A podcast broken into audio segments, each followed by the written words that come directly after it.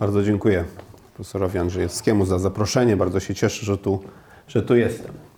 E, otóż przyszłość wszechświata. Chciałbym e, opowiedzieć o tym, jak, co na ten temat wiemy.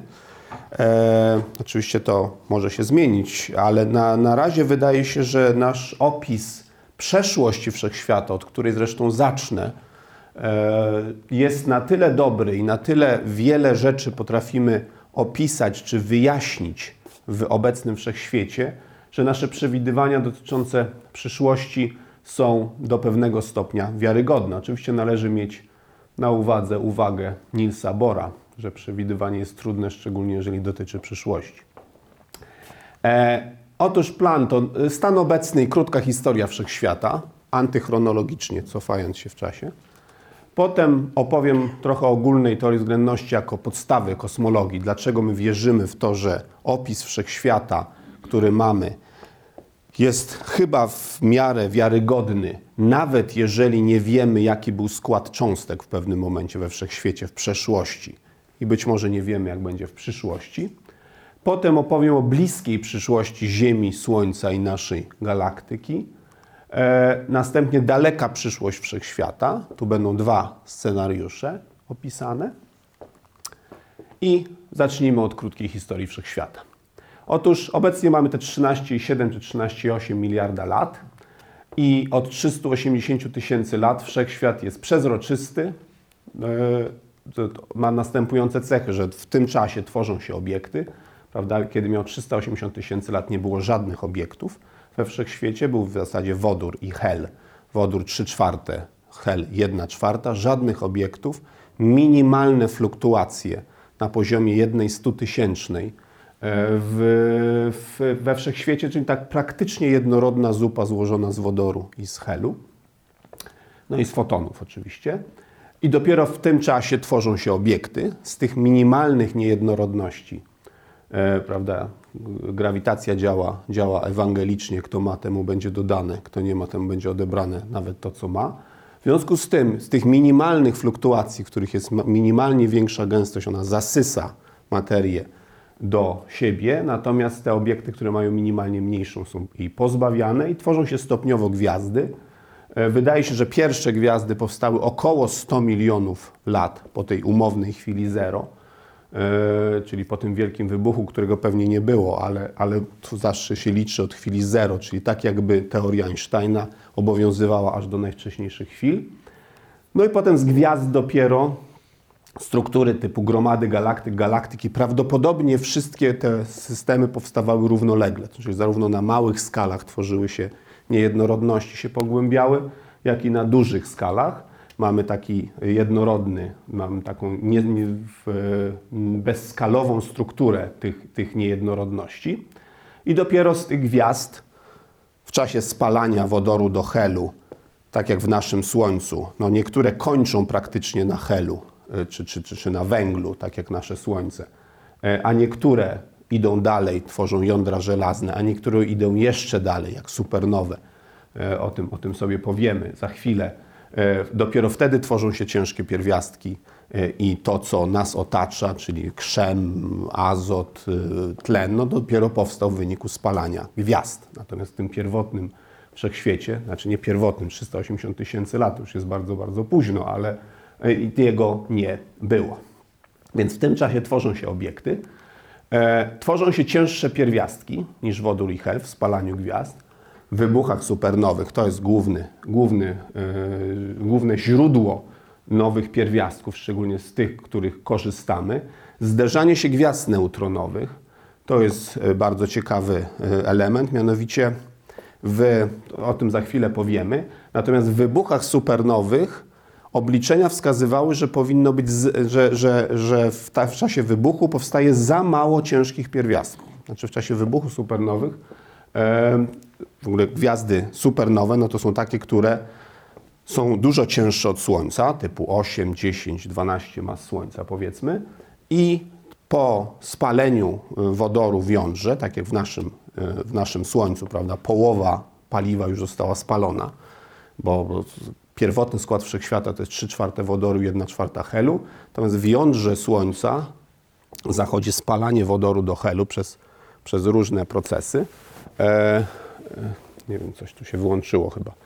E, nas, następuje spalanie wodoru do helu i w jądrze Słońca jest...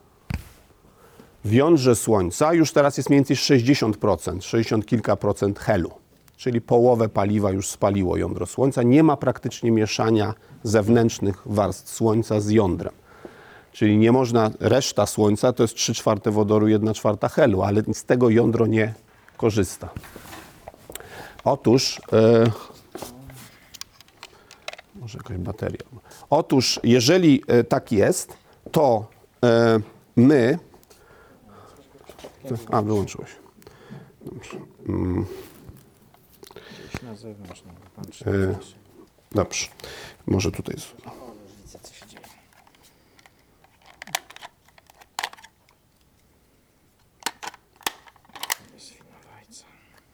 Dobrze, dziękuję. Otóż w, natomiast dla cięższych gwiazd, znaczy nasze, nasze Słońce, no, będziemy o tym mówić, jaka jest przyszłość naszego Słońca, natomiast dla cięższych gwiazd one tworzą stopniowo, znaczy następuje spalanie do helu, natomiast ciśnienie jest tak duże, że trzy hele tworzą węgiel, jest tak zwany błysk helowy i potem z tego węgla tworzą się nowe, no to jest bardzo szybki już potem proces, węgiel, azot, tlen, aż do żelaza, prawda? Żelazo jest najsilniej związanym jądrem atomowym, więc kończy się ewolucja na żelazie. Elektrownie jądrowe idą od góry, prawda? Idą od toru, uranu, uran, znaczy obecnie od toru jeszcze nie idą, ale od uranu dwieście trzydzieści pięć idą współczesne elektrownie jądrowe i też powinny kończyć na żelazie. Z tego się korzysta, z, z tego jest energia. Natomiast stworzy się jądro żelazne i teraz dla mniejszych gwiazd to jądro żelazne jest końcem ewolucji, natomiast dla większych gwiazd jądro żelazne ma takie ciśnienie, że zapada się do jednego dużego jądra. I ta implozja powoduje implozję również zewnętrznych warstw i wszystko wybucha i to jest wybuch supernowej. E, to zaraz sobie, sobie pokażemy, jakie są pozostałości tego. Natomiast za mało było cięższych pierwiastków z obliczeń. Dopiero w sierpniu zeszłego roku y, fale grawitacyjne pochodzące ze zlewania się dwóch gwiazd neutronowych pokazały, że wszystkie teleskopy w pewnym momencie skierowane zostały w jednym momencie, znaczy w jednym kierunku na, na, na galaktykę, tam N G C cztery trzy osiem dziewięć chyba, o ile pamiętam, ponieważ tam nastąpiło zlanie się gwiazd neutronowych. I dopiero to zlanie się gwiazd neutronowych produkuje naprawdę ciężkie pierwiastki w ogromnych ilościach. Wtedy w tym zderzeniu oblicza się, że powstało pięćset mas Ziemi złota. W tym zderzeniu. Znacznie więcej platyny na przykład. Uran, no wszystkie ciężkie pierwiastki powstały przy tym zlaniu. I to jest dopiero uzupełnienie tego, co wiemy. Do tej pory myśleliśmy, że na przykład złoto to powstaje w wybuchach supernowych, głównie powstaje przy zlewaniu się gwiazd neutronowych. I to jest źródło złota i ciężkich pierwiastków, ołowiu, uranu, toru, który, który jest na, na Ziemi. To jest zlanie się gwiazd neutronowych. Teraz gwiazdy powstają w tym czasie i wypalają się. Niektóre wybuchają właśnie, jak, jak czarne dziury. Czarna dziura, w, zaraz o tym też powiemy, w środku naszej galaktyki no, ma prawie cztery miliony mas Słońca. I one rosną, znaczy pochłaniają wszystko, co, co, co się wokół pojawi. Czasem się zlewają. Znowu to pierwsza obserwacja fal grawitacyjnych, o czym sobie zaraz powiemy, to właśnie była zlanie się gwiazd, znaczy czarnych dziur. I wszechświat jest przezroczysty dla światła. To jest bardzo ważne. Znaczy, że w, przed tym okresem wszechświat był nieprzezroczysty dla światła, bo był w formie plazmy. Plazma jest absolutnie nieprzezroczysta dla światła, foton wielokrotnie się rozprasza, przechodząc przez plazmę, natomiast my siebie świetnie widzimy, dlatego że cząsteczki są nienaładowane, są neutralne cząsteczki tlenu i azotu. Gdyby były oderwane elektrony, to ja bym widział białe mleko i Państwo by widzieli białe mleko. No byłoby gorąco oprócz tego, ale to może inny problem. Otóż tak wygląda pozostałość po wybuchu supernowej. Ona w... w W chińskich annałach w tysiąc pięćdziesiątym czwartym roku pojawiła się wiadomość, że, że bardzo jasny obiekt pojawił się na niebie, widoczny również w dzień. Mniej więcej można było określić, w którym kierunku na niebie ten obiekt był. On potem zanikł. był jaśniejszy niż Księżyc. No i w tym kierunku właśnie Mgławica Kraba. Jeżeli podzielimy średnicę jedenaście lat świetlnych przez prędkość tysiąc pięćset kilometrów na sekundę, dostajemy mniej więcej tysiąc lat, że to jest początek wybuchu. Zgadza się bardzo dobrze z tym, co, co chińskie annały mówiły. Więc to jest pozostałość po wybuchu supernowej, taka mgławica. Natomiast był drugi obiekt, o którym europejskie annały mówiły w tysiąc szóstym roku, który w, według opisów był jeszcze jaśniejszy, zdecydowanie jaśniejszy niż ten chiński. E, więc to musiało być bardziej gwałtowne zdarzenie. Natomiast nie można tego było w ogóle znaleźć na niebie, w miejscu, w którym patrzono. Natomiast dopiero radioteleskopy wykryły w, w pewnym momencie za pomocą efektu Dopplera, że jest jakaś roz, rozszerzająca się część, e, taka, taka otoczka. Dopiero wtedy Hubble między innymi, Chandra, no, różne teleskopy zaczęły patrzeć i odtworzyły coś, pozostałość w miejscu, w którym to powinno być. Z tym, że widzimy tutaj, że prędkość fali jest osiem tysięcy kilometrów na sekundę, stąd to zostało, to był tak gwałtowny wybuch, że rozrzedził to, że bardzo trudno to było zobaczyć. I ma średnicę sześćdziesiąt lat świetlnych, a nie jedenaście jak tamten, stąd Mgławicę Kraba łatwo zobaczyć teleskopem, a to dopiero musiało wielokrotne, bardzo długie obserwacje dać. Widzimy zresztą z różnych teleskopów. Schmidt, V L A, Chandra i tak dalej. Więc to jest też pozostałość po wybuchu supernowej, którą, która w Europie z kolei była, była widziana S N tysiąc sześć. Otóż skład Wszechświata. W pierwotnym składzie Wszechświata e, mamy wodór i hel trzy czwarte do jednej czwartej. Różnica wynika z tego, że neutron jest o jedną mewę lżejszy, znaczy cięższy niż proton. Jak się policzy równanie odpowiednie, w którym e, mamy na początku protony i neutrony, przed jedną sekundą powiedzmy, to o tym zaraz powiemy, e, mamy protony i neutrony, w pewnym momencie temperatura spada poniżej jednego megaelektronowolta, czyli poniżej tam tych dziesięć miliardów stopni i zaczynają się łączyć ze sobą protony i neutrony. Ze względu na to, że neutronów jest, że neutron jest cięższy niż proton, równowagowa zawartość neutronów jest inna dla, yy, jest inna dla neutronów, jest ich mniej niż protonów. Jak przeliczymy to na wodór i hel, to dokładnie jest trzy czwarte. Teraz dlaczego na helu się kończy? Dlatego, że jak się dwa protony złączą, to nic z tego nie ma. One się roz, nie ma jądra złożonego z dwóch protonów. Jak proton z neutronem się złączy, to jest słabo związany deuter. Deuter, jak się złączy ze sobą, to jest silnie związany hel.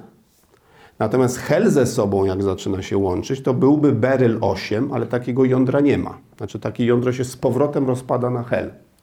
I to przerwało proces produkcji pierwiastków w tej pierwotnej nukleosyntezie.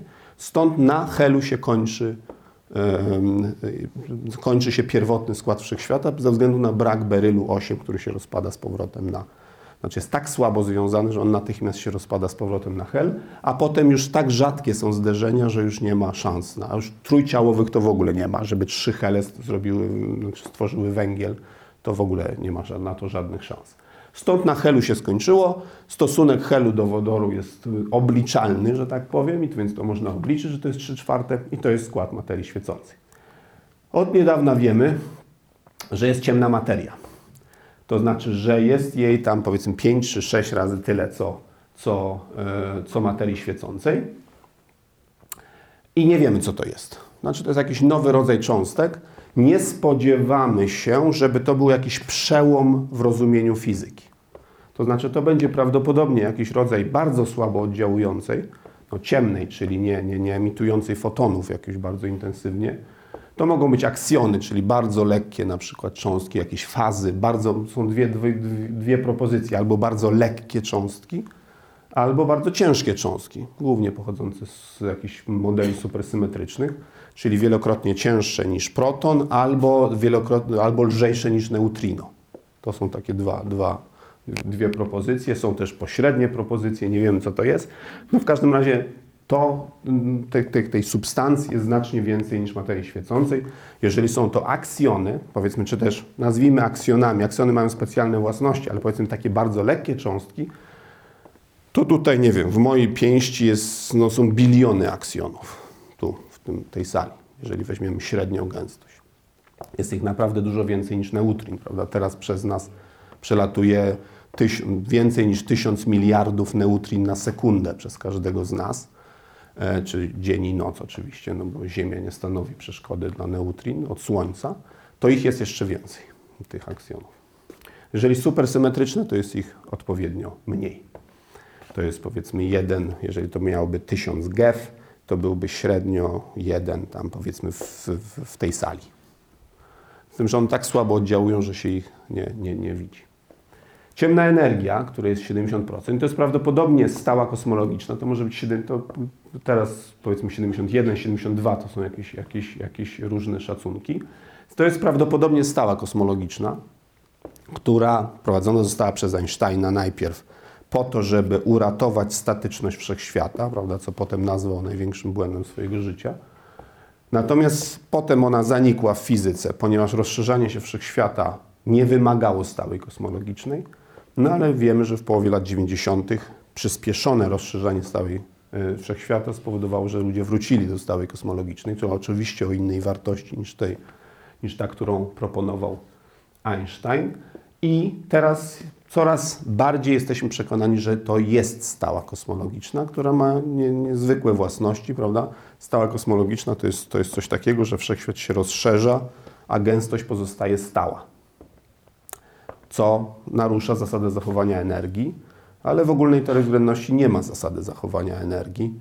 Energia może się rodzić z niczego i, i znikać, więc wydaje się, że jesteśmy po prostu w takim wszechświecie, w którym energia się rodzi z niczego teraz, e, tylko z dość małą prędkością. Mianowicie jeden, jedna masa neutronu na metr sześcienny na miliard lat, mniej więcej. To jest szybkość rodzenia się energii, ale zasady zachowania energii nie ma. E, czarne dziury. Czarne dziury to znowu to jest obiekt, dla którego prędkość kosmiczna, prawda? Uzasadnienie dla, dla czarnych dziur jest dość proste, yy, dlaczego one muszą, znaczy mogą istnieć, prawda? Bo jak ja podrzucę sobie tutaj jakiś obiekt, no to on wraca. Jakbym podrzucił mocniej, no to by później wrócił. Jakbym podrzucił z drugą prędkością kosmiczną, to by oderwał się od pola grawitacyjnego Ziemi i sobie poleciał. Czyli to jest mniej więcej jedenaście kilometrów na sekundę. Jakbyśmy sprężyli Ziemię, to musiałbym wyrzucić z odpowiednio większą prędkością, żeby oderwał się od pola grawitacyjnego. Więc jeżeli wyobrazimy sobie obiekt tak gęsty, że druga prędkość kosmiczna jest równa prędkości światła, no to już nic nie wyrzucę z takiego obiektu. No zawsze wszystko wróci, ponieważ nie przekroczy prędkości światła w wyrzucaniu obiektu. Więc takie uzasadnienie, powiedzmy, machając rękami, to można łatwo podać dla... dla, dla y, oczywiście w teorii Einsteina to jest ścisłe rozwiązanie Schwarzschilda. Dla Ziemi promień Schwarzschilda to sześć milimetrów, czyli gdyby sprężyć do kulki o średnicy centymetra całą masę Ziemi, to stałaby się czarną dziurą. Dla Słońca trzy kilometry jest promień Schwarzschilda, więc takie coś może istnieć. W centrum galaktyki naszej jest czarna dziura o masie prawie czterech milionów mas Słońca, trzy tam i osiem mniej więcej. I to, to widać, że ona tam jest, to zaraz pokażemy sobie. I przypuszczam, że w centrach większości galaktyk e, e, są bardzo masywne czarne dziury, natomiast są pewnie małe czarne dziury, które są swobodne i ona jest większa, ale nie są istotne. To jest symulacja na podstawie obserwacji, tu jest rok, tu jest rok. To jest ta hipotetyczna czarna dziura, a to są położenia gwiazd, które są w centrum naszej galaktyki, w gwiazdozbiorze Strzelca mniej więcej. W Polsce jest to widoczne tylko w czerwcu, przez krótki czas, gwiazdozbiór Strzelca nad horyzontem południowym. I widać, to są trajektorie. Wszystkie rotują wokół tego punktu. Szczególnie warto zwrócić uwagę na tę gwiazdę, co ona zrobi za chwilę. Ona prawie, że jest zawinięta, tak? Także to musi być bardzo masywny obiekt, żeby tak wyglądał. Oczywiście z, z parametrów orbit łatwo wyliczyć masę e, obiektu, który tutaj jest i to stąd te prawie cztery miliony mas Słońca. Z tym, że to są dość trudne obserwacje, bo tam jest bardzo dużo pyłu w środku galaktyki, także to trzeba innymi teleskopami badać. No w każdym razie to jest, to jest, to jest to, a w środku nic nie ma jak gdyby, natomiast wszystko wokół tego krąży. Dobrze, fale grawitacyjne. Pierwsza taka fala, która została zanotowana, to była czternastego września dwa tysiące piętnastego. To było w, przez instrument LIGO, czyli dwa interferometry, jeden w, w Luizjanie, drugi, drugi w stanie Waszyngton.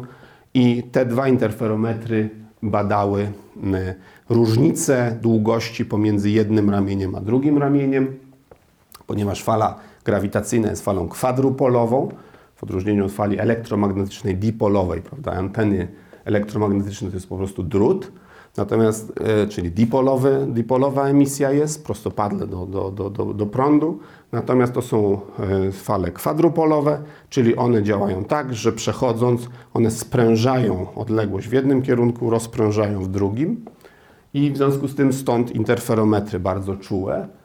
Po to są dwa, że to są, musi być tak, taka czułość, że nie wiem, jak ktoś kichnie na górze, no to w zasadzie może wprowadzić różnicę między jednym interferometrem a drugim, no ale to musi być dokładnie taki sam wzór z obu stron, po pierwsze. Po drugie, muszą być znane yy, jak gdyby wzorce drgania, które odpowiadają, yy, odpowie- znaczy, Jak, bo to głównie myślano na początek, że to ze zlania się gwiazd neutronowych będzie główny sygnał, a to o tym za chwilę powiem. E, mianowicie jak, jak, jak, jak takie dwa obiekty rotują, to one jak, jak są daleko od siebie, to one produkują falę grawitacyjną, ale kompletnie nie, niemierzalną. Ziemia wokół Słońca też produkuje falę grawitacyjną, ale spadek energii Ziemi z tego wynikający jest minimalny. Natomiast jak mamy dwa bardzo masywne obiekty, które już są bardzo blisko siebie, jest ta orbita coraz ciaśniejsza, coraz szybciej rotują, to emisja w końcu jest bardzo, bardzo duża. I to były dwa obiekty, które mniej więcej miliard trzysta milionów lat temu się zlały. Zresztą tutaj jest taka historia, że LIGO przez dłuższy czas działało, od dwa tysiące drugiego do dwa tysiące dziesiątego i dopiero praca takich astrofizyków z Uniwersytetu Warszawskiego, ona pokazała, że czułość jest za mała LIGO, że trzeba zwiększyć czułość LIGO, bo LIGO nic nie zobaczy z tą czułością, jaką miało. I po, i po pierwsze, po drugie, że pierwsze prawdopodobnie będzie zlanie się czarnych dziur, a nie gwiazd neutronowych. Czyli to są zupełnie inne wzorce, które trzeba zbadać. I teoretycznie obliczono to, jak wygląda taki wzorzec fal grawitacyjnych emitowanych przy różnych masach, różnych spinach, znaczy momentach pędu tych, tych czarnych dziur, co zresztą przed dwa tysiące piątym rokiem było nie do policzenia. To znaczy jakiekolwiek numeryczne obliczenia w teorii Einsteina miały kody, które były całkowicie niestabilne. Znaczy nie można było nawet po pół obrotu kontynuować kodu, bo to on się rozchodził. Dopiero w dwa tysiące piątym roku Franz Pretorius napisał pracę, w której pokazał, że to były błędne kody, że trzeba to liczyć inaczej i od jego pracy dopiero zaczęło się właściwe liczenie w, w numerycznej ogólnej teorii względności, także można dojść do momentu zlania i te kody są stabilne teraz. No w każdym razie to było dwadzieścia dziewięć i trzydzieści sześć mas Słońca, no akurat to było tak, że po dwa tysiące dziesiątym wyłączono wyłączono LIGO i miano włączyć dwudziestego września dwa tysiące piętnastego roku, ale ktoś stwierdził, że włączmy wcześniej dla celów testowych. O północy tam z trzynastego na czternastego września włączono to i pięć godzin później pojawiła się fala grawitacyjna, która leciała do nas miliard trzysta milionów lat temu, miliard trzysta milionów lat, więc to było pewien element szczęścia w tym był. I to było akurat dwadzieścia dziewięć i trzydzieści sześć mas Słońca, to porównano z wzorcem. Także o tym zderzeniu bardzo dużo wiadomo. Trwało jedną dziesiątą sekundy i w tym czasie wyemitowało energię około trzech mas Słońca. Czyli to był absolutnie najjaśniejszy obiekt we Wszechświecie, nie tylko najjaśniejszy, był jaśniejszy niż wszystkie inne obiekty razem wzięte we Wszechświecie. Była emito, emisja energii, moc takiego zderzenia. Z tym, że to było tylko i wyłącznie w postaci fal grawitacyjnych. To nawet gdyby było bardzo blisko nas, typu, nie wiem, pewnie na Słońcu, to byśmy tego my nie zauważyli. ponieważ my, grawitacja jest tak słaba, że nawet ogromna moc, ogromna energia przechodząca przez dane ciało spręża i rozpręża niezwykle mało. E, no w każdym razie to, dzięki temu, tym interferometrom, dla porównania nasze Słońce przez dziesięć miliardów lat, czyli cały czas życia, wymiotuje powiedzmy nawet mniej niż pięć procent swojej masy, a tutaj trzy masy w ciągu jednej dziesiątej sekundy, więc to jest porównanie mocy e, emisji energii przez takie, tego typu obiekty. E, I takich zderzeń będziemy obserwować. Teraz na razie są wyłączone te interferometry. Znaczy trzeci interferometr e, zaczął działać we Włoszech, co jest bardzo ważne, dlatego że amerykańskie no to są tak ustawione, włoski jest tak ustawiony, więc można polaryzację fal lepiej zbadać, jak ona przy, przychodzi. Po pierwsze. Po drugie, można potwierdzić, ponieważ odległości czasowe są wtedy do porównania między Włochami, Luizjaną i, i tam Seattle. E, także można to, to dużo lepiej porównać i to zderzenie, to z zeszłego roku zlanie się gwiazd neutronowych już było widziane również przez, przez włoski. W związku z tym można było dokładnie powiedzieć, z którego kierunku ono nadchodzi, bo kierunek może być określony.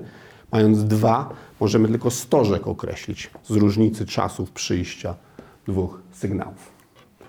E, więc tutaj fa- wkład U W to pierwsza pełna teoria fal grawitacyjnych. Einstein, jak napisał swoją pracę o falach grawitacyjnych w tysiąc dziewięćset siedemnastym roku, to napisał to w zlinearyzowanej teorii. I stwierdził, że istnieją takie rozwiązania poruszające się z prędkością światła. Natomiast potem w tysiąc dziewięćset trzydziestym szóstym roku napisał pracę razem z Nathanem Rosenem, w której on zbadał w pełnej teorii, już nie liniowej teorii, i stwierdził, że takich rozwiązań nie ma, że one są artefaktem cechowania de facto, czy dyfomorfizmu. I w tym czasie, i od tej pory wszyscy myśleli po prostu, że to jest artefakt, włącznie z Infeldem, który, który, który był szefem tutaj grawitacji, tego, znaczy katedry grawitacji na, na, na, na uniwersytecie. Natomiast był tam też Jerzy Plebański, który był nieprzekonany do argumentu Einsteina i mia, miał wykład na Politechnice. Andrzej Trautman kończył Politechnikę Warszawską wtedy. I przekonał go, żeby przyszedł na uniwersytet i zrobił doktorat z fal grawitacyjnych u Infelda, dlatego że on jeszcze nie miał prawa do tego, żeby robić doktorat, bo nie miał jeszcze, jeszcze habilitacji Plebański. I on przyszedł i Infeld się zgodził, powiedział, że z tego nic nie będzie, to będzie po prostu, pan jeszcze raz udowodni, że nic tam nie ma, że to jest, ale proszę się zająć tym, to będzie może lepszy dowód tego, że nie ma fal grawitacyjnych, podczas kiedy profesor Trautman pokazał, że są. Znaczy pierwszy podał właściwe, właściwe warunki na asymptotyczne zachowanie rozwiązania Einsteina, równania Einsteina, które odpowiada fali grawitacyjnej. W tym czasie również przyjechał Feliks Pirani do, do Warszawy, który napisał pracę na ten temat i profesor Trautman pokazał mu, że ona jest błędna, ta jego praca Piraniego. Pokazał mu swoje prace, które niestety opublikował w Biuletynie Polskiej Akademii Nauk, znaczy po angielsku, więc one były kompletnie nieznane. Jak Pirani to zobaczył, to zaprosił go, znaczy poprosił swojego szefa, czyli Hermana Bondiego, do zaproszenia Andrzeja Trautmana do King's College i te wykłady w King's College, notatki z nich są najlepszym wprowadzeniem do teorii fal grawitacyjnych, jakie istnieją do dzisiaj. Te wykłady. Zresztą pomagał mu je redagować nie kto inny niż Peter Higgs, który był wtedy doktorantem w King's College, tylko jeszcze przed swoją noblowską pracą z tysiąc dziewięćset sześćdziesiątego czwartego roku. W każdym razie to jest bardzo ważny wkład Andrzeja Trautmana. To, to jest pierwsza poprawna praca z teorii fal grawitacyjnych. To są prace Andrzeja Trautmana, szczególnie jedna, w której pokazał, a potem pokazał za Iworem Robinsonem, że istnieją ścisłe rozwiązania wszędzie, które spełniają te warunki. E, to jest to. E, natomiast uczestnicy eksperymentu e, LIGO, Virgo, Virgo to jest ten włoska, ta włoska część, to jest wcześniejsze przewidzenie teoretyczne, że przy zwiększonej czułości to, będą, to będzie zlanie się czarnych dziur, a nie gwiazd neutronowych i tak się rzeczywiście stało. Teraz idziemy dalej, e, znaczy wcześniej. Jak mamy od jednej sekundy trzysta osiemdziesiąt tysięcy lat, świat jest w formie plazmy, czyli elektrony są oddzielone od jąder, tylko mamy oczywiście tylko dwa rodzaje jąder, protony i cząstki alfa, prawda, bo nic innego nie ma, i elektrony swobodne. W związku z tym jest to nie, e, nieprzezroczyste dla promieniowania. Jest to, promieniowanie jest dominującym wkładem do, do wszechświata. Później materia zaczyna być. Różnica jest taka, że promieniowaniem w kosmologii to jest wszystko, co się porusza prawie z prędkością światła lub z prędkością światła. Materia to jest coś, co się porusza znacznie wolniej. W związku z tym promieniowanie wywiera ciśnienie. To jest ta różnica w równaniach Einsteina. Zawsze to jest ta jedna trzecia gęstości, to jest, to jest ciśnienie dla promieniowania. I to zmienia charakter ewolucji wszechświata, czy jest promieniowanie, czy nie. Nie tylko zmienia charakter ewolucji, ale jeszcze powoduje, że struktury, które są wmrożone w dany układ, nie rozwijają się. Ciśnienie powoduje, później te różnice pomiędzy gęstościami powodują, że zaczynają się tworzyć struktury, zasysa materię. Ciśnienie w etapie, na etapie wcześniejszym powoduje, że mimo, że są różnice gęstości, one się nie zmieniają. W związku z tym różnice gęstości, które są po erze promieniowania, są pozostałością po bardzo, bardzo wczesnym okresie, bo w tym czasie praktycznie nie ma rozwijania się, minimalne jest rozwijanie się struktur, czy, czy, czy też dyfuzja masy jest bardzo mała. Ona jakaś jest, to na przykład piki akustyczne w, w promieniowaniu tła wskazują, że jakaś jest ewolucja, dyfuzja masy, ale ona jest bardzo wolna, z, z prędkością dźwięku de facto. Materia jest w formie plazmy, to jest to, o czym mówiliśmy. E, na koniec tworzą się atomy wodoru i helu tutaj. Znaczy elektrony zaczynają łączyć się z jądrami, tworzą się przezroczysty, i stąd świat staje się przezroczysty. E, światło jest całkowicie rozpraszane, o tym mówiliśmy. Tak by wyglądała, gdybyśmy teleskopem chcieli zajrzeć do tej epoki, no to byłoby białe mleko. I de facto to, co mierzymy, czyli płaszczyznę ostatniego rozproszenia, to jest, to jest najwcześniejszy okres, z którego możemy zrobić zdjęcie. To jest wtedy, kiedy wszechświat stał się przezroczysty. Czyli zdjęcia promieniowania tła, które teraz robimy, mikrofalowe, ma, są niezwykle dokładnym zdjęciem z czasu, kiedy wszechświat miał trzysta osiemdziesiąt tysięcy lat. To jest bardzo dokładne, wierne zdjęcie, ponieważ prawdopodobieństwo rozproszenia fotonu w międzyczasie przez te czternaście miliardów lat jest minimalne. Także to są bardzo wierne zdjęcia wszechświata z czasu i to jest to zdjęcie. To jest, prawda, były kolejne satelity wysyłane. Najpierw był, był e, e, COBE, który w ogóle wykrył fluktuacje, ponieważ na Ziemi jest je bardzo trudno wykryć. W zasadzie jest niemożliwe wykryć z Ziemi różnice między kierunkami ze względu na dyfuzję w atmosferze. Także to musi być satelita. COBE wykrył minimalne różnice między kierunkami, ale mapa była bardzo, bardzo rozmyta. Potem był W MAP, znaczy najpierw się nazywał MAP, potem szef tego Wilkinson zmarł w trakcie eksperymentu i dodano W na, na, na początek nazwy, a to już jest europejski, europejski satelita Planck, który z niezwykłą dokładnością zmierzył kierunki różne. I to jest mapa, to jest płaszczyzna galaktyki, to jest centrum galaktyki, o którym mówiliśmy, gdzie jest czarna dziura, no, północna część, znaczy pół, półsfera galaktyczna i południowa półsfera galaktyczna, to jest pochylone w stosunku do ekliptyki. No tak jak, tak jak droga mleczna, prawda? To jest w płaszczyźnie drogi mlecznej, to jest, to jest płaszczyzna drogi mlecznej. To, e, to jest uzupełnione, dlatego że w drodze na, w, sama droga mleczna jest niezwykle silnym emiterem mikrofalowego promieniowania, więc to jest de facto, tutaj jest photoshopping w, w, tym, w, w, tym, w tej płaszczyźnie. To jest odjęte, dodane. Tam, ale natomiast powyżej dysku galaktycznego, który mniej więcej wyglądał tak i tak, to to są wierne pomiary. Natomiast z płaszczyzny galaktycznej nie, nie do końca. E, jeżeli idziemy jeszcze wcześniej, to mamy plazmę kwarkowo-gluonową, prawda? Ponieważ nie mamy e, tutaj, mamy plazmę kwarkowo-gluonową, a dopiero potem są protony i neutrony swobodne. Wiemy, że dopiero po jednej sekundzie tworzą się jądra. Tak to mamy protony, neutrony swobodne. Tu się tworzą te najlżejsze jądra. Deuteru jest bardzo, bardzo mało. Litu jest jeszcze, jeszcze mniej. Protony zostają jako protony. E, tu wcześniej w tej zupie są pozytony i elektrony, dlatego że energia przekracza jeden megaelektronowolt, czyli dwukrotność masy elektronu, więc w tej w zupie są swobodne pary elektron-pozyton, które się kreują, anihilują. To jest część tej zupy. To jest. Plus jeszcze neutrina. Wszechświat jest tak gęsty, że neutrina są w równowadze termodynamicznej z całą resztą. Dopiero po tym czasie one się odprzegają. Więc gdybyśmy mieli zdjęcie takie jak Planck neutrinowego promieniowania, to byłoby zdjęcie z czasów, kiedy Wszechświat miał jedną sekundę. A tak mamy z trzystu osiemdziesięciu tysięcy lat. Nie spodziewamy się różnic. Dlatego ze względu na to, że ciśnienie powinno trzymać te struktury w zasadzie takie same aż od jednej sekundy do trzystu osiemdziesięciu tysięcy lat, ale dobrze byłoby to potwierdzić, tylko że energie neutrin są tak małe, że nie mamy żadnych szans technologicznie, żeby obecnie taką mapę stworzyć. Neutrina są w całej w równowadze.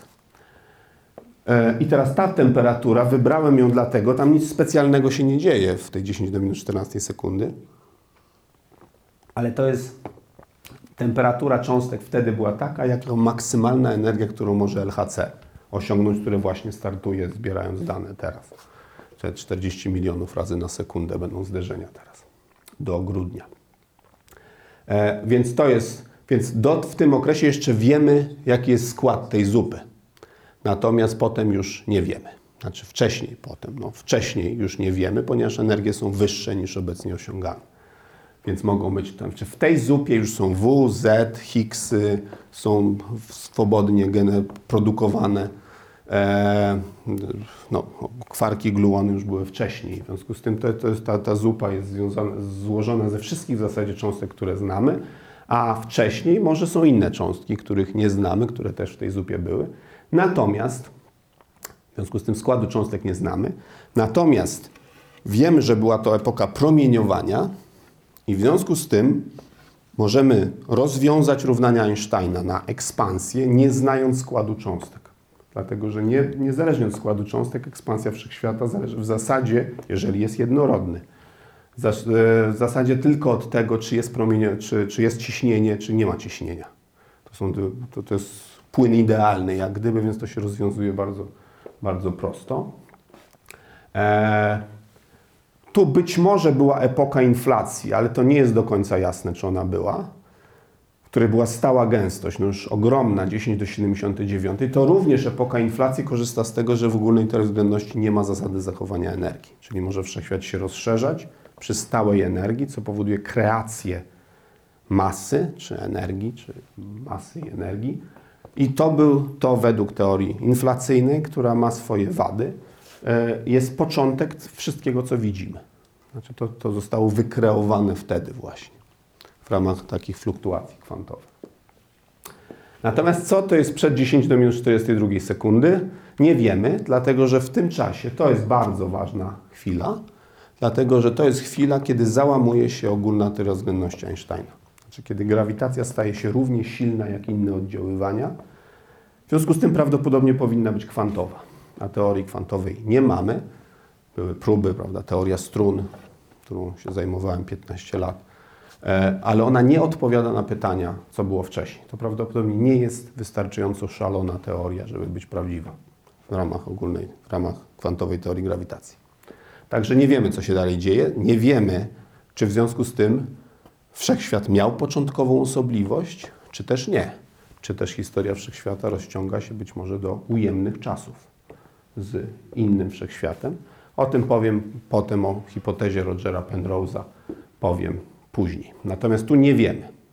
W ogóle nie wiemy, czy dobrze zadajemy pytanie, ponieważ dobrze zadajemy pytanie wtedy, kiedy znamy odpowiedź. Wtedy wiemy, o co pytamy w ogóle i czy odpowiedź odpowiada na nasze pytanie. Natomiast tutaj nie znamy, yy, nie znamy odpowiedzi, więc nie wiemy, czy pytanie, co było wcześniej, w ogóle ma sens.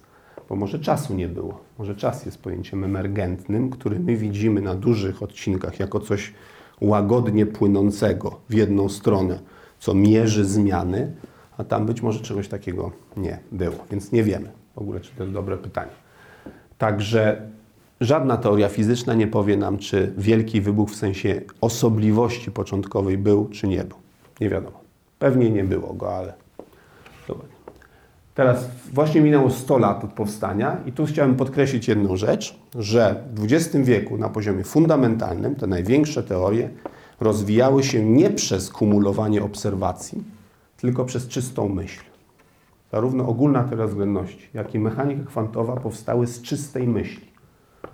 Dopiero potem, po stworzeniu teorii, robi się słownik do tego, co powinniśmy obserwować i na końcu ze słownika dostaje się coś, co porównujemy z rzeczywistością. Oczywiście na ogół się kompletnie nie zgadza i musimy wyrzucić wszystko do kosza. Się mówi, że, na, że to jest najbardziej przydatne urządzenie dla teoretyka, to jest kosz na śmieci, bo tam ląduje naprawdę zdecydowana większość pomysłów. Natomiast czasami niektórym gigantom się udaje i wychodzą na zewnątrz i mówią, o, zgadza się. Ale co stąd wynika? Po pierwsze, ja twierdzę, że moglibyśmy setki lat obserwować yy, jabłka spadające w sadach, w zylionach sadów i byśmy nie wyprowadzili ogólnej teorii względności z tego. To jest inna myśl. Po drugie, moglibyśmy dokładnie równie długo obserwować wyniki zderzeń w L H C i nie wyprowadzilibyśmy kwantowej teorii pola, którą ja opisuję. To jest inna rzeczywistość, to jest coś operujące innymi bytami, innymi relacjami, tego nie widać. A po trzecie, podstawowym elementem tego jest symetria tych wszystkich założeń, dyfeomorfizmów albo albo, albo y, typu S U trzy razy S U dwa razy U jeden, a symetria w fizyce teoretycznej, oprócz tego lewo-prawo czy góra-dół, to jest, to jest coś, co w opisie jest wiele opisów prowadzących do jednej i tej samej sytuacji obserwacyjnej. W związku z tym obserwując, my w żaden sposób nie możemy zobaczyć symetrii, bo to jest dokładnie tylko i wyłącznie widziane na poziomie teoretycznym. Ale następny wniosek jest taki, że ponieważ to jest czystej myśli, równania, które się wyprowadza, przekraczają swojego twórcę. Znaczy on nie wie, co w tych równaniach tak naprawdę jest. Tak jak Einstein nie wiedział, że w jego równaniach są czarne dziury, rozszerzanie się wszechświata, akrecja materii na dysk galaktyczny, fale grawitacyjne. Nie wiedział. On nie stworzył ich, żeby coś opisać, tylko stworzył je, ponieważ chciał, narzucił pewną symetrię. Ale to jest, to jest bardzo ważny fakt. To jest właśnie to, jest o, to, o czym powiedziałem. E, no i e, to jest niewątpliwie najpiękniejsza teoria klasyczna. Znaczy ona jest ekstatycznie piękna, jak się ją pozna rzeczywiście. Natomiast te dwie największe teorie dwudziestego wieku, czyli ogólna teoria względności i mechanika kwantowa, nie widzą się jeszcze. Teoria strun miała być tym połączonym. Nie do końca jest. Kwan, y, pętlowa kwantowa grawitacja, jeszcze nawet nie wiadomo, czy w ogóle opisuje grawitację, więc tu jesteśmy na razie w bardzo, bardzo początkowym stadium. E, przyszłość Słońca. Teraz mówimy o przyszłości, idziemy w drugą stronę. Słońce stanie się coraz gorętsze, dlatego że w układach grawitacyjnych jest odwrotnie niż w tym, do czego jesteśmy przyzwyczajeni. Prawda? Czajnik postawiony na stole gorący ostygnie. Pozbywając się energii, temperatura mu spada. A układów grawitacyjnych jest dokładnie odwrotnie. Pozbywając się energii, stają się coraz gorętsze. I tak stanie się ze Słońcem. Znaczy ze Słońcem stanie się z dwóch powodów. Po pierwsze dlatego, a po drugie dlatego, że Słońce jest z niewiastnych powodów w pewnym minimum, niezwykle głębokim minimum, że spala się bardzo wolno i temperatura jądra przesunięta w dowolną stronę spowodowałaby gwałtownie, gwałtowne przyspieszenie spalania wodoru. Natomiast z jakichś niejasnych powodów jesteśmy w absolutnym minimum spalania, dlatego ono się tak wolno spala, Słońce. Dlatego te dziesięć miliardów lat. Ale ono stanie się coraz gorętsze. Znaczy to będzie stopniowo coraz... Ono już było chłodniejsze, ono już jest gorętsze niż było kiedyś. Więc za około sześćset milionów lat obliczenia wskazują, że wyparują oceany na Ziemi. Jeszcze nie będzie temperatury sto stopni, ale one już wyparują. Będzie tak wysoka temperatura, więc to odsłoni oczywiście wszystko. Cykl C O dwa się zmieni. No, lekki dramat. Potem, jak już minie pięć miliardów lat, on wypali wodór. Bo mówimy teraz, że połowę już wypalił. Znaczy z dwudziestu pięciu procent helu już przeszedł na sześćdziesiąt pięć procent helu. Więc jak wypali wodór, to nie będzie tego, tego, tego, tego źródła energii i będzie coraz większa gazowa kula, stanie się czerwonym olbrzymem. która prawdopodobnie obejmie orbitę Ziemi. Znaczy będzie w okolicach orbity Ziemi granica tej czerwonej, tej, tej, tego czerwonego olbrzyma i maksimum wielkości będzie mniej więcej za osiem miliardów lat.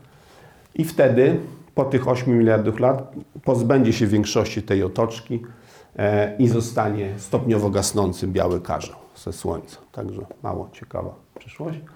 E, dlatego, że Słońce ma małą masę. Gdyby miało większą masę, Ten, ten, ten proces, w którym w jądrze zabraknie, braknie wodoru, powoduje błysk helowy i powstanie tej sekwencji prowadzącej do żelaza, która nie powoduje pozbycia się otoczki, ponieważ otoczka ma takie ciśnienie, wywiera, że to nie, nie eliminuje otoczki, a dla małych gwiazd to ciśnienie w środku odbłysku helowego spowoduje oddalenie się i pozbycie się otoczki. Także te małe, małe gwiazdy nie dają, nie dają wybuchu supernowych. W galaktyce jest czarna dziura w centrum, jest około czterech milionów mas Słońca, to pokazywaliśmy. Za około te cztery miliardy lat nasz, zbliżamy się do Andromedy. Andromeda jest znacznie większą galaktyką, prawda? W naszej grupie lokalnej jest Andromeda największa, my jesteśmy drudzy w kolejce, są i karłowate galaktyki, są blisko nas, są stosunkowo mały i wielki obłok Magellana. To jest około stu sześćdziesięciu tysięcy lat świetlnych i dwustu tysięcy lat świetlnych. Więc ta cała grupa lokalna, zresztą tu warto podkreślić, że mimo rozszerzania się wszechświata, jeżeli jakaś grupa jest związana lokalnie grawitacyjnie, to ona się nie rozszerza. Ona jest nieczuła na rozszerzanie się wszechświata, ona pozostaje związana. Tak jak, tak jak nasza grupa lokalna.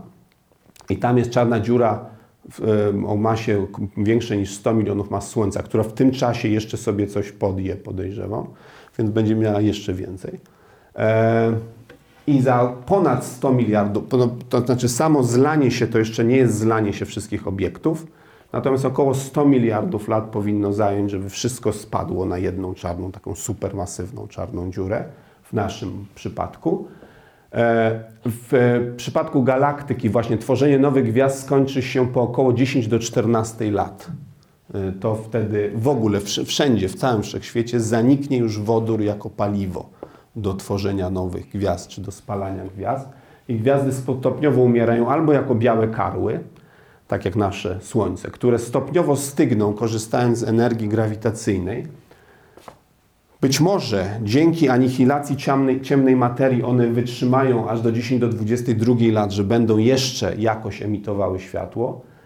Jeżeli proton się rozpada, to, to wiemy, że proton się rozpada wolniej niż dziesięć do trzydziestu sześciu, znaczy dłuższy czas życia ma niż dziesięć do trzydziestu sześciu, jeżeli w ogóle się rozpada. Więc jeżeli się rozpada, to wtedy protony w takiej w takim białym karle zaczną się rozpadać, to będzie źródło energii, ale tego nie wiemy. Mogą być również jako czarne dziury i gwiazdy neutronowe, jako pozostałości po wybuchach supernowych, ale po dziesięciu do trzydziestu lat prawdopodobnie we wszystkich galaktykach zostaną jedynie supermasywne czarne dziury, czyli to będzie taki zespół roz, rozłącznych czarnych dziur wtedy. wtedy. Natomiast, e, natomiast czarne dziury nie są czarne, prawda? Czarne dziury parują, tylko one jeżeli jest duża czarna dziura, to jej temperatura jest dramatycznie mała. To są jakieś dziesięć do minus dwudziestu kelwina albo trzydziestu kelwina. Więc ona pochłania promieniowanie tła cały czas, ponieważ jej temperatura jest niższa niż promieniowania tła. Dopiero jak ostygnie promieniowanie tła, prawda? Wszechświat się cały czas rozszerza, więc temperatura mu spada. Dopiero jak temperatura spadnie poniżej temperatury czarnej dziury, ona zaczyna parować efektywnie. Czyli zmniejszać się. E, teraz przyszłość wszechświata. Już teraz, nie galaktyki, tylko wszechświata. Jeżeli mamy scenariusz, że jest jeden i jednokrotny, to powstał w chwili jakiś tam zero. E, nie wiemy, co to znaczy, co oznacza ta osobliwość, ale załóżmy, że tak jest. Będzie się coraz szybciej rozszerzał ze względu na stałą kosmologiczną. Stanie się zimny, pusty, jak mówimy, tylko lokalnie będą jakieś czarne dziury. E, Lokalne struktury pozostaną związane, jak mówiliśmy, ale w końcu przejdą do czarnych dziur i gwiazd neutronowych. I wydaje się, że największa czarna dziura, jaką znamy, wyparuje ostatecznie po dziesięć do setnej lat. Znaczy wtedy już będzie temperatura tak niska, że parowanie, parowanie i zostanie już tylko fotony i fale grawitacyjne zostaną we wszechświecie, które w takim ogromnym, pustym, wypełnionym w cudzysłowie stałą, stałą kosmologiczną. To jest scenariusz taki mało, mało, mało atrakcyjny. I teraz tu przychodzi propozycja Rogera Penrose'a. Mianowicie on zauważył na, na podstawie swoich diagramów, diagramów Penrose'a, że jest, że wszechświat, którym jest stała kosmologiczna, jest dramatycznie różny od wszechświata, w którym stałej kosmologicznej nie ma. Diagram Penrose'a, który jak gdyby pozwala tę nieskończoność narysować na skończonej kartce papieru, dla wszechświata bez stałej kosmologicznej ma kształt rąbu. My jesteśmy tu w środku i to jest powiedzmy... Natomiast ten punkt na końcu jest punktem osobliwym. Jego nie można przejść, jego nie można rozszerzyć.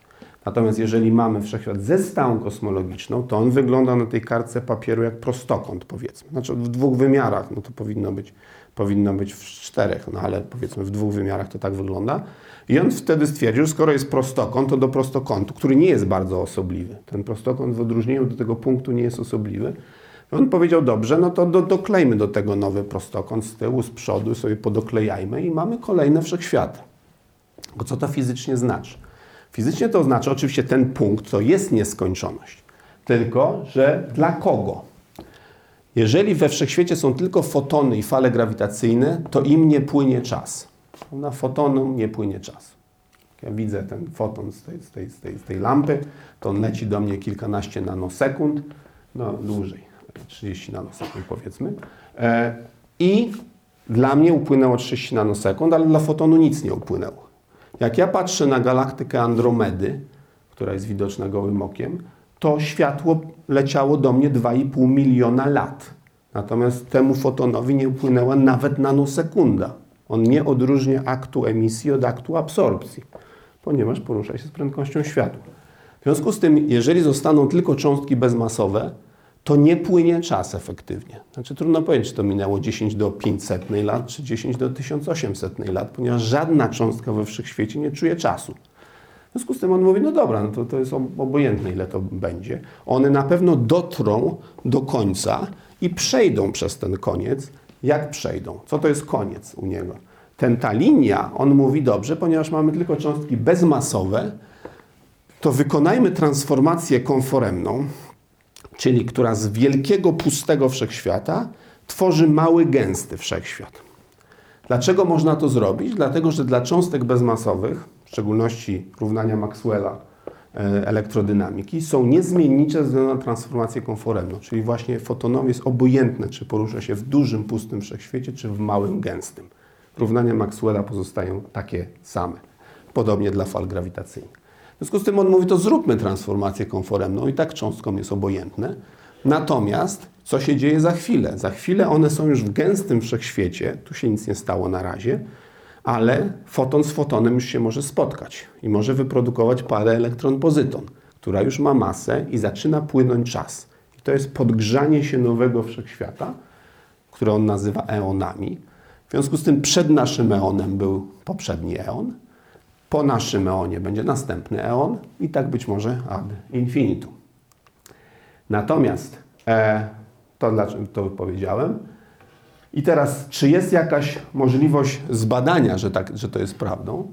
Otóż, e, e, jeżeli przekażę do następnego eonu fale grawitacyjne, powiedzmy, bo fotony natychmiast się rozproszą, ale fale grawitacyjne nie, to jeżeli w poprzednim eonie było zderzenie dwóch gigantycznych czarnych dziur, które jak wiemy istnieją, bo widzieliśmy to, to z tego się rozszerza fala grawitacyjna, która przechodzi do następnego eonu i teraz my widzimy płaszczyznę ostatniego rozproszenia w naszym eonie, czyli to, co było trzysta osiemdziesiąt tysięcy lat, jako sferę nas otaczającą, odległą o te trzynaście i osiem dziesiątych miliarda lat.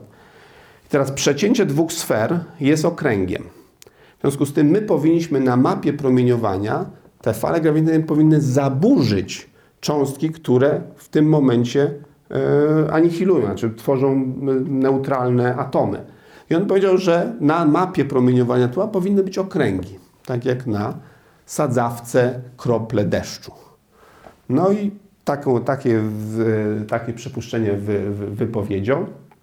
No i tak się składa, że z, z dwoma kolegami zaczęliśmy badać zarówno W MAP, jak i Planck. I oczywiście udowodnić do końca tego nie można, dlatego że mamy jedną mapę.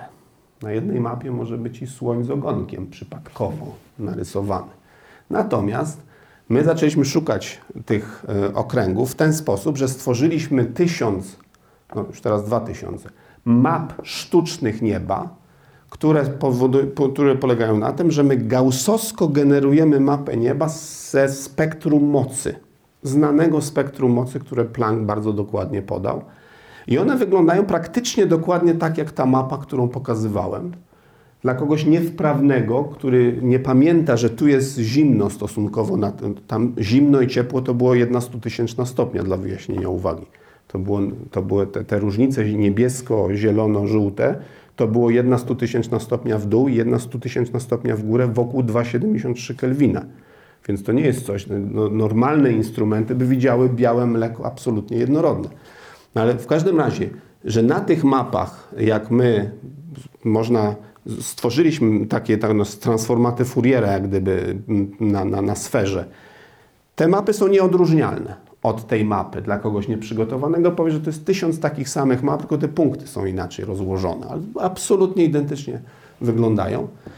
W związku z tym wiemy, że na tych mapach nie ma wdrukowanych kół i porównujemy i szukamy kół na mapach sztucznych, tysiącu map sztucznych i na mapie prawdziwej.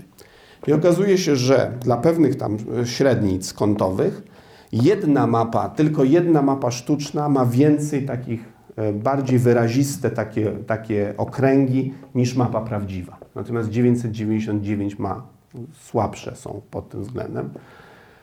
Znowu to nie jest dowód, ale znowu zrobiliśmy jeszcze, być może jakbyśmy szukali bananów, to też byśmy znaleźli. No to jest koncepcja Penrose'a, polega na tym, że skręcamy E, tak proporcjonalnie do szerokości geograficznej skręcamy sferę niebieską.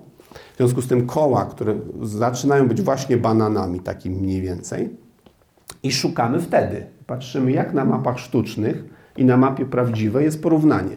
Wtedy mniej więcej od razu, jak tylko trochę skręcimy, już jest mniej więcej pięćset map sztucznych, jest lepszych, a pięćset gorszych, czyli statystycznie nieistotny wynik. Więc te koła są jednak wyróżnione. Oczywiście to byłoby dobrze, bo w teorii cząstek elementarnych, jak ja bym coś twierdził, że widzę tam no, tego słonia z ogonkiem, powiedzmy, no to bym, powiedzmy, słoń z ogonkiem jest. No to, ale powie, to wtedy ktoś mówi, dobrze, no to zderzamy dalej.